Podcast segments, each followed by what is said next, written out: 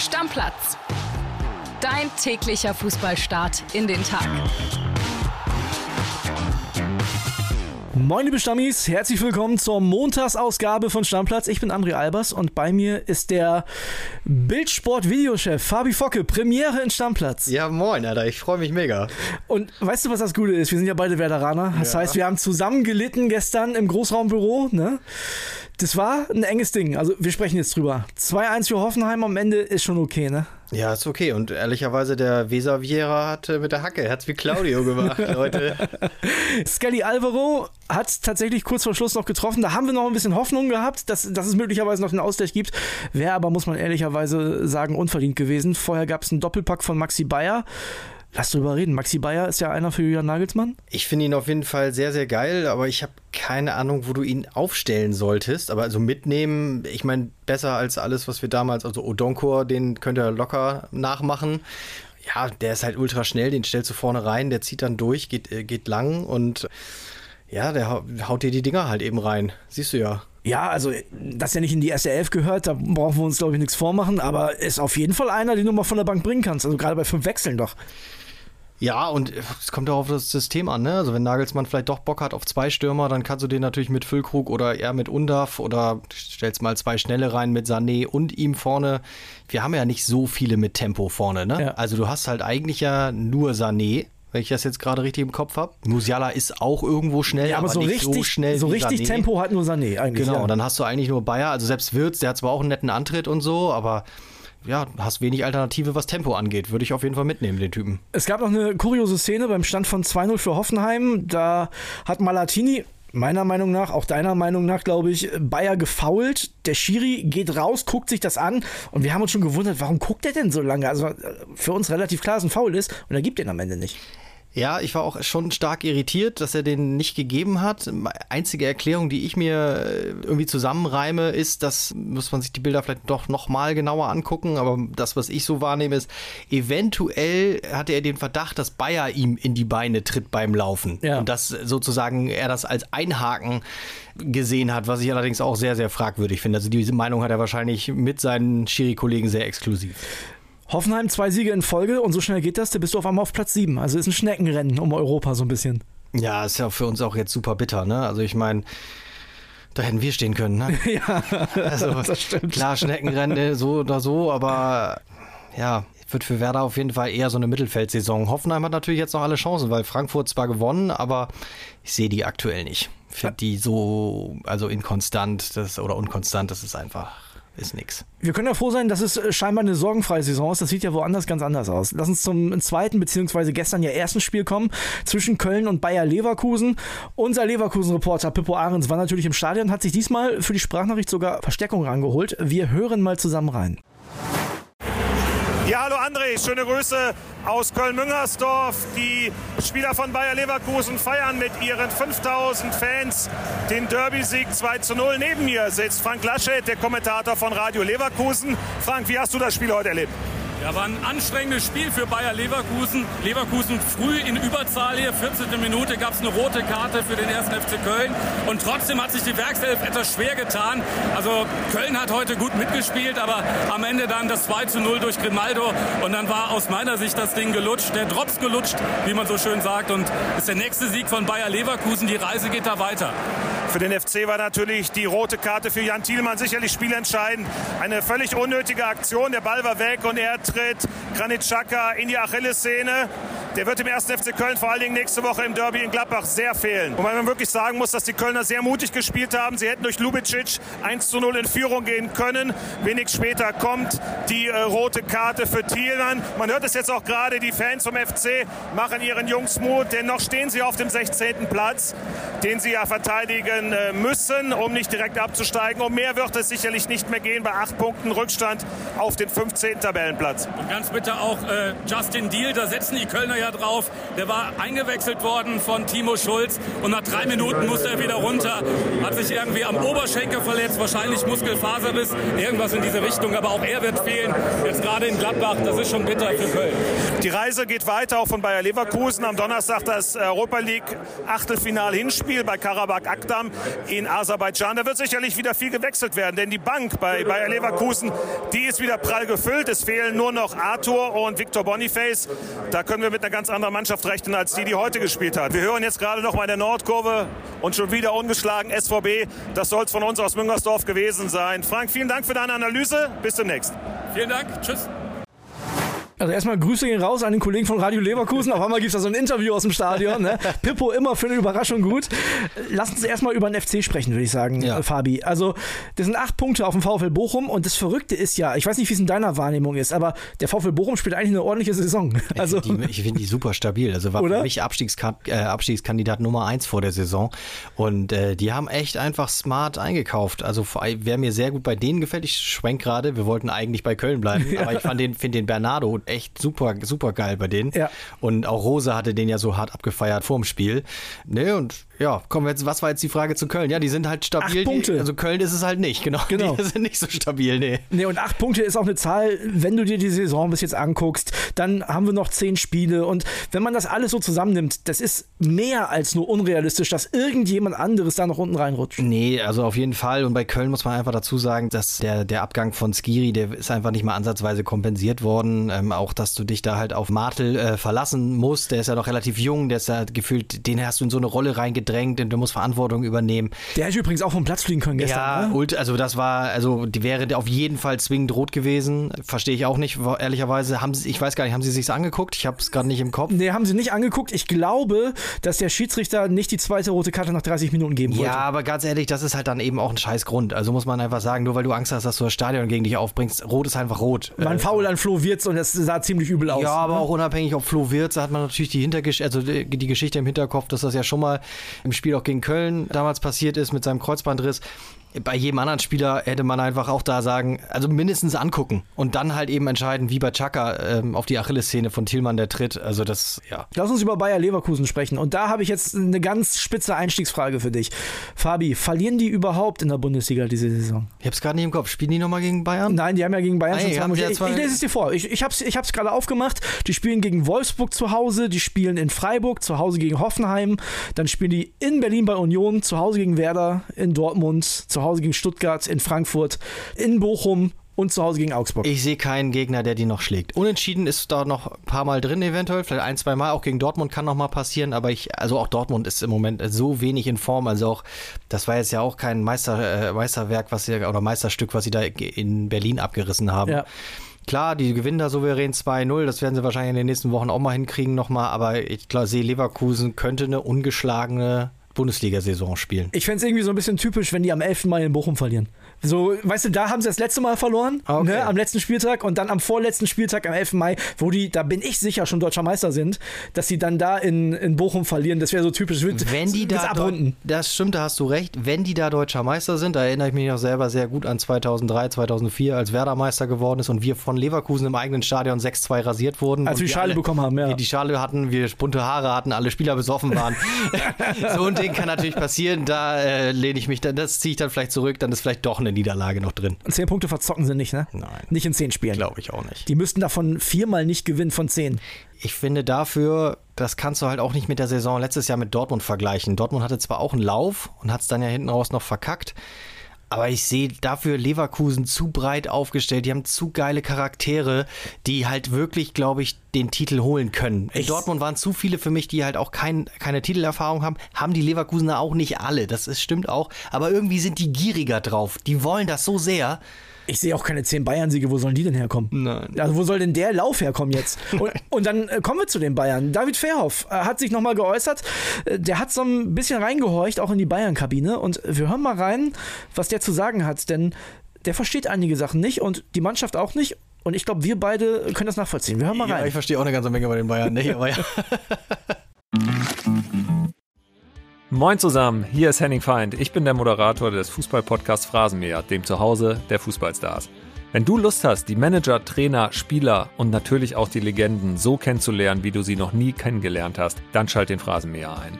In einer Atmosphäre irgendwo zwischen Kabine und Kamin erfährst du, wie die Stars wirklich ticken, was sie antreibt und welche unvergesslichen Anekdoten aus ihrer Karriere sie niemals vergessen werden. Abonnier den Phrasenmäher am besten direkt bei Apple Podcast, bei Spotify oder in deiner Lieblings-Podcast-App, damit du keine Folge verpasst. Und lausche dem, was sonst nur in der Kabine der Bundesliga besprochen wird. Wir hören uns im Phrasenmäher. Ja, hallo und Servus aus München. Bei der Frage, ob Thomas Tuchel nach dem Spiel am Dienstagabend gegen Lazio Rom noch Trainer des FC Bayern ist, spielt neben dem Ergebnis gegen die Italiener und der Art und Weise, wie man im Achtelfinalrückspiel auftritt, natürlich auch noch das Verhältnis zu seiner Mannschaft eine große Rolle, und das ist einfach nicht mehr intakt. Man merkt gerade auch beim 2:2 in Freiburg, die Spieler gehen nicht mehr richtig für den Trainer durchs Feuer. Da sind auch einige Leistungen der Spieler, auch von großen Stars, unerklärlich. Wenn man dann anschaut, ein Thomas Müller ist blass, ein Harry Kane total blass vorne.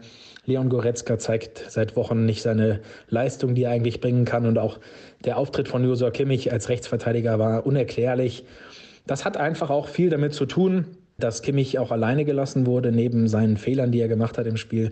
Da stellt dann Thomas Tuchel einen Mathys Tel auf die rechte Seite, und er ist ein 18-Jähriger, der eher den Drang hat, ein Stürmer zu sein, der fast noch nie auf dem rechten Flügel gespielt hat, der dann ausgerechnet von links ein Traumtor schießt.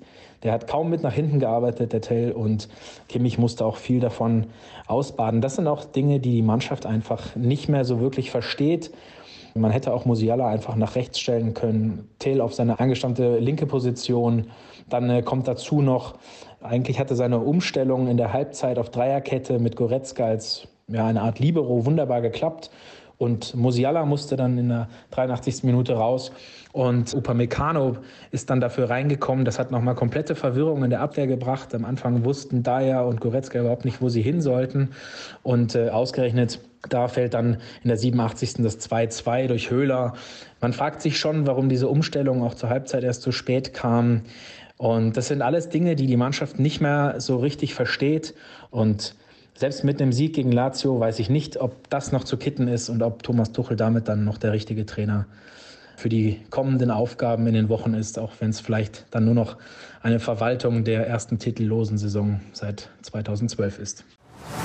Lass uns erstmal zu dem kommen, was er sagt. Ich weiß, dass du einige Sachen genauso siehst, weil wir haben da vorgestern schon mal drüber gesprochen.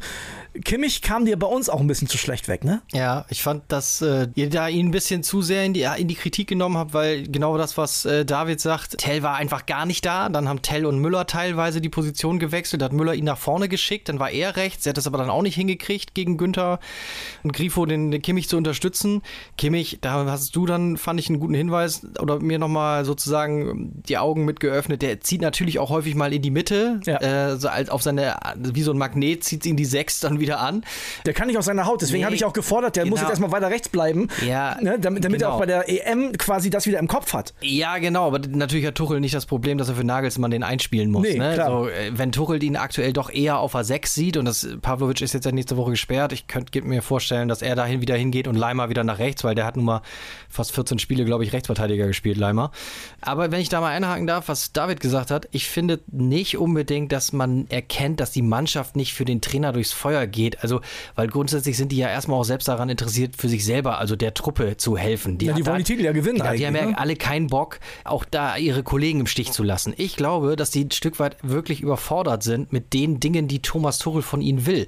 Ich glaube, dieses, was David sagt, die Mannschaft versteht nicht, was der Trainer da macht oder warum, ist nicht so ein von wegen, ich verstehe nicht, was hier los ist, also was soll das, so nach dem Motto, sondern sie verstehen es nicht. Also das ist ein Verständnisproblem. Die Übersetzung, das funktioniert nicht, dass die Jungs wissen, was der Trainer anscheinend für Ideen hat. Also Workflows sind das ja am Ende, die er aufsetzt und aufbaut. Und die greifen halt nicht, weil sie entweder zu schlecht erklärt sind oder zu kompliziert sind. Ich kann mir aber gut vorstellen, dass es am Ende dann, wenn du die Ergebnisse nicht holst, auch zu einem, was soll das, führt. Weißt du? Dass man dann sagt, warum hat der das überhaupt gemacht? Und Moment mal, wieso muss der Tel auf einmal nach rechts? Und es klappt einfach alles nicht und wir gewinnen so keine Spiele. Das ist halt eben die Frage, wenn Tuchel, ich weiß ja nicht, ob er es erklärt. Wenn er nicht erklärt, warum Tel rechts spielt, der hat ja vielleicht eine Idee dabei, also, oder die hat er sehr wahrscheinlich. Aber klar, das, was David dann auch sagt, ist natürlich bezeichnend, dass Tel dann eben aus der Position, wo er angestammt, also bei Bayern zumindest seine Joker-Einsätze bisher hatte, links außen, dann von da aus auch die Bude macht. Also ergibt auch meiner Meinung nach gar nicht so Sinn, Tell nach rechts zu stellen. Also, weil ist jetzt auch nicht besonderer Flankengott oder so. Nee. Also ist jetzt nicht dadurch bekannt, finde ich, sondern eben wirklich durch seine Schusstechnik, und die hat er nun mal einfach im rechten Fuß und nicht im linken. Lass uns ganz kurz über die Zukunft der Bayern, die kurzfristige Zukunft sprechen. Jetzt geht's gegen Lazio und da gibt es ja schon Diskussionen, ja gut, wenn er verliert, muss er vielleicht weg. Muss er, wenn er gewinnt, vielleicht auch weg? Das ist jetzt eben die Frage, wenn die Bayern-Bosse der Meinung sind, er erreicht die Mannschaft und die Mannschaft hat nicht dieses intakte Problem mit dem Trainer, was wir von außen alle vermuten oder denken. Das sagt Tuchel ja letztens selber auch, guckt euch den Thomas Müller an, wie der mit mir lacht. So, ja. Ne? Also vielleicht interpretieren wir da auch von außen, sowohl Journalie als auch Fans, manchmal ein bisschen viel rein, dadurch, dass die Ergebnisse eben ausbleiben. Also ich glaube, was helfen würde, ist, wenn die Bayern zeitnah einen Nachfolger präsentieren. Wenn klar ist, wer kommt. Das passiert jetzt, genau. Ja. Wenn das klar ist, glaube ich, dann ist es auch für Tuchel etwas einfacher wieder, weil dann hat er auch kann er auch sagen, hey, Zidane kommt, Mourinho kommt. Alonso ist halt eben das Problem. Ich glaube, wenn die Bayern jetzt Druck haben, zeitlich, wird es Alonso nicht, weil Alonso wird wohl kaum vor der Meisterschaft verkünden, dass er zu Bayern geht. Also ich glaube, der wird es einfach dann nicht. Ich glaube, ich kann alle Zähne ziehen. Das wird bei den Bayern noch 2 Monate dauern. Also wir werden im März oder April keinen Bayern-Trainer sehen. Und das ist halt das Problem. Wenn sie das jetzt nicht lösen, werden sie die nächsten 2 Monate halt auch einfach durch ihre Art der Leistung, wenn sie keine Punkte einfahren, immer wieder auf allen Titelblättern landen. Nicht nur bei uns, sondern ja auch überall. Also jeder redet ja über die größte Bayern-Krise seit ich weiß gar nicht wann. Letzte Frage zu den Bayern, Fabi. Wir wollen gleich nochmal einmal auf die zweite Liga schauen. Kommen die weiter gegen Lazio? Es hängt so ein bisschen damit zusammen, wie... Kommen die weiter oder nicht? Ich glaube, Sanés Knie hält Dienstag und dann hat dann mal wieder einen guten Abend. Dann kommen wir jetzt nochmal auf die zweite Liga. Spektakulärer Spieltag. Die Mannschaften von oben haben alle nicht gewonnen. St. Pauli verliert überraschend auf Schalke, da haben wir schon drüber gesprochen. Kiel haben wir auch schon drüber gesprochen, gewinnt nicht in Berlin, erzielt da sogar noch den Last-Minute-Ausgleich, ein bisschen glücklich. Ja, und der HSV verliert zu Hause gegen den VfL Osnabrück, die am Ende in Unterzahl den Siegtreffer machen. Wahnsinn. Ja. Da huscht mir ein kleines Lächeln übers Gesicht. Tut mir natürlich für jeden HSV-Fan leid, aber so, ja, ist schon witzig, dass die, weiß gar nicht, 6., 7. Saison jetzt unten sind. Ich zähle das schon eigentlich fast gar nicht mehr. Ein bisschen schon, aber...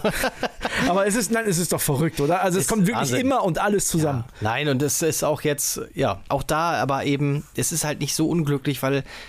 Manchmal ist Pech auch nicht einfach nur Pech, sondern auch Unvermögen. Also es kann halt nicht sein, ich weiß gar nicht, wer den Elfer da verursacht hat, den Cuisance dann reinhämmert. Also unfassbar, ich weiß nicht, wer diesen Elfer noch nicht gesehen hat. Bitte auf Bild.de gehen, auf Bild Plus, sich die Highlights angucken. HSV, Osnabrück, alter Schwede, so einen Elfer habe ich noch nie gesehen.